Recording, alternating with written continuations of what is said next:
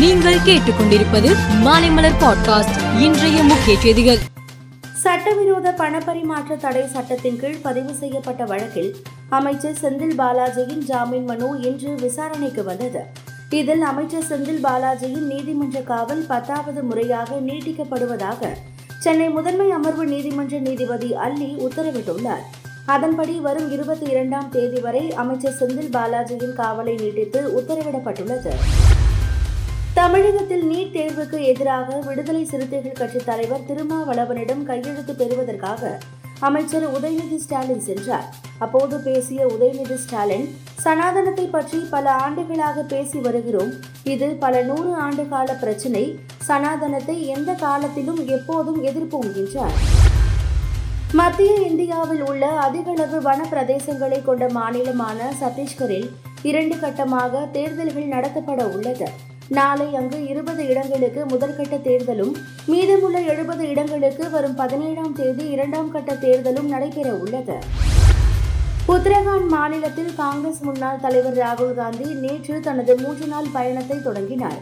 பயணத்தின் போது கேதார்நாத் கோவிலில் பிரார்த்தனை செய்தும் ஆரத்தியில் ராகுல் காந்தி பங்கேற்றார்.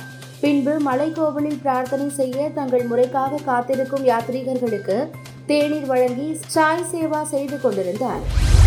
ஆஸ்திரேலியாவின் மெல்போர்ன் நகரின் வடமேற்கு பகுதியில் அமைந்துள்ள டேல்ஸ்போர்ட் நகரில் சாலையோரமாக திறந்த வெளியில் அமர்ந்து உணவருந்தும் இடம் உள்ளது.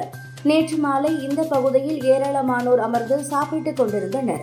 அப்போது திடீரென வேகமாக வந்த பிஎம்டபிள்யூ சொகுசு கார் இந்த பகுதிக்குள் புகுந்தது. இதில் ஒரு சிறுவன் இரண்டு ஆண்கள் ஒரு பெண் ஆகியோர் சம்பவ இடத்திலேயே உயிரிழந்தனர். இஸ்ரேலிய ராணுவ படைகளின் செய்தி தொடர்பாளர் ரியர் அட்மிரல் டேனியல் ஹகரி தற்போதைய போர் நிலவரம் குறித்து கருத்து தெரிவித்தார். அப்போது அவர் முக்கியமான இடங்களில் தாக்குதல்களை தொடர்கிறோம். நாங்கள் காசா முனை பகுதியை முற்றிலுமாக சுற்றி வளைத்துவிட்டோம் அதனை இரண்டாக பிரித்துவிட்டோம் இப்போது காசா வடக்கு காசா மற்றும் தெற்கு காசா என இரண்டாகிவிட்டது என்றார். ஐம்பது ஓவர் உலகக்கோப்பை கிரிக்கெட் தொடரில் இன்று இலங்கை வங்காளதேசம் அணிகள் மோதின. இதில் டாஸ் வென்ற வங்கதேச அணி பந்து வீச்சை தேர்வு செய்தது.